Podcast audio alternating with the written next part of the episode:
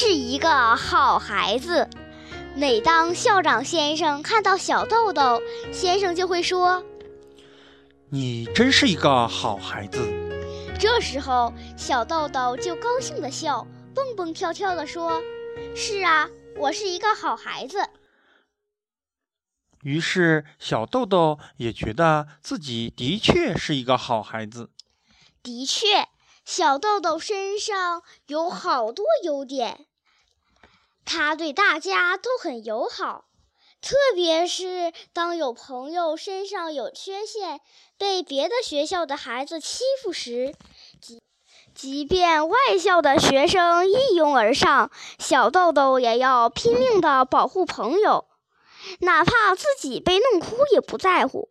遇到受伤的动物，小豆豆就不顾一切地照顾它们。但同时，小豆豆也有不少缺点。当他看到奇怪的事情、有趣的事情，为了满足自己的好奇心，经常做出一些让老师们大吃一惊的事情。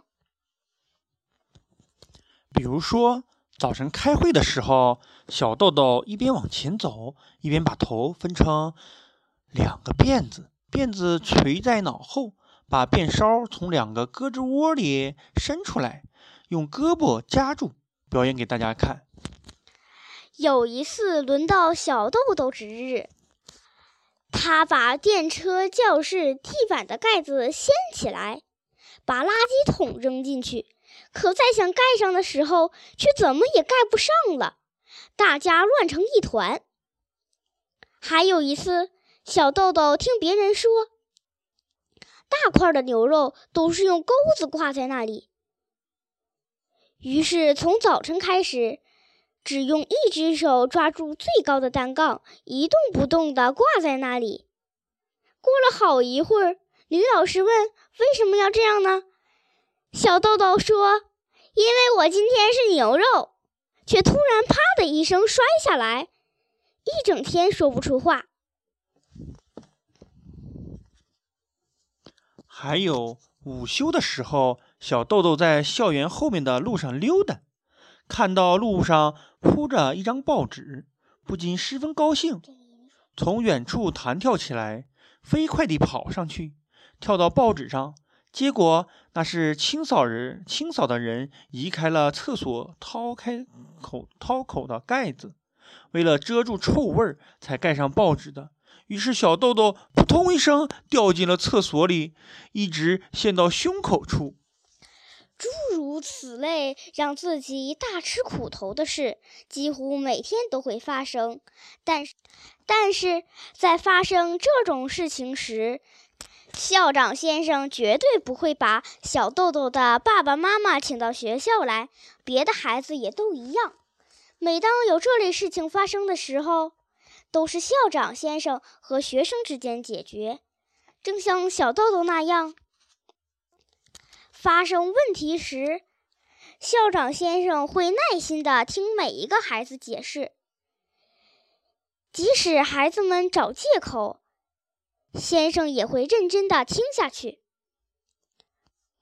当的确是孩子做错了，而且孩子也知道自己做错了，先先生说：“请为这件事情道歉。”不过。可能大家对小豆豆的抱怨和担心，已经通过小豆豆的家长或者老师们传到先生的耳朵里了吧？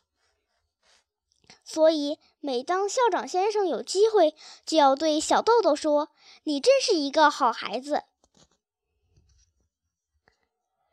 如果有一个大人仔细听这句话，就会发现“真是”这个词中。还有非常深的意义。虽然很多人觉得你不像一个好孩子，但你真正的性格并不坏，有好多好的地方。老师理解你。校长小林先生是想把这个意思传给小豆豆。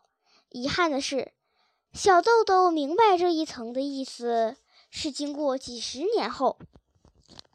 不过，当时的小豆豆虽然还不能理解先生话中真实的意思，但他心中也怀有了“我是一个好孩子”的自信，因为每当小豆豆要做一件什么事时，他都会想起先生这句话。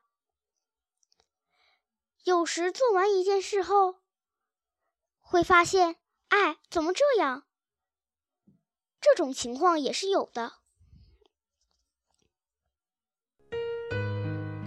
或许这就是这句宝贵的话决定了小豆豆的一生。而且令人感动的是，小豆豆在巴学园的日子里，小林先生不断的对他说着这句话：“小豆豆，你真是一个好孩子。”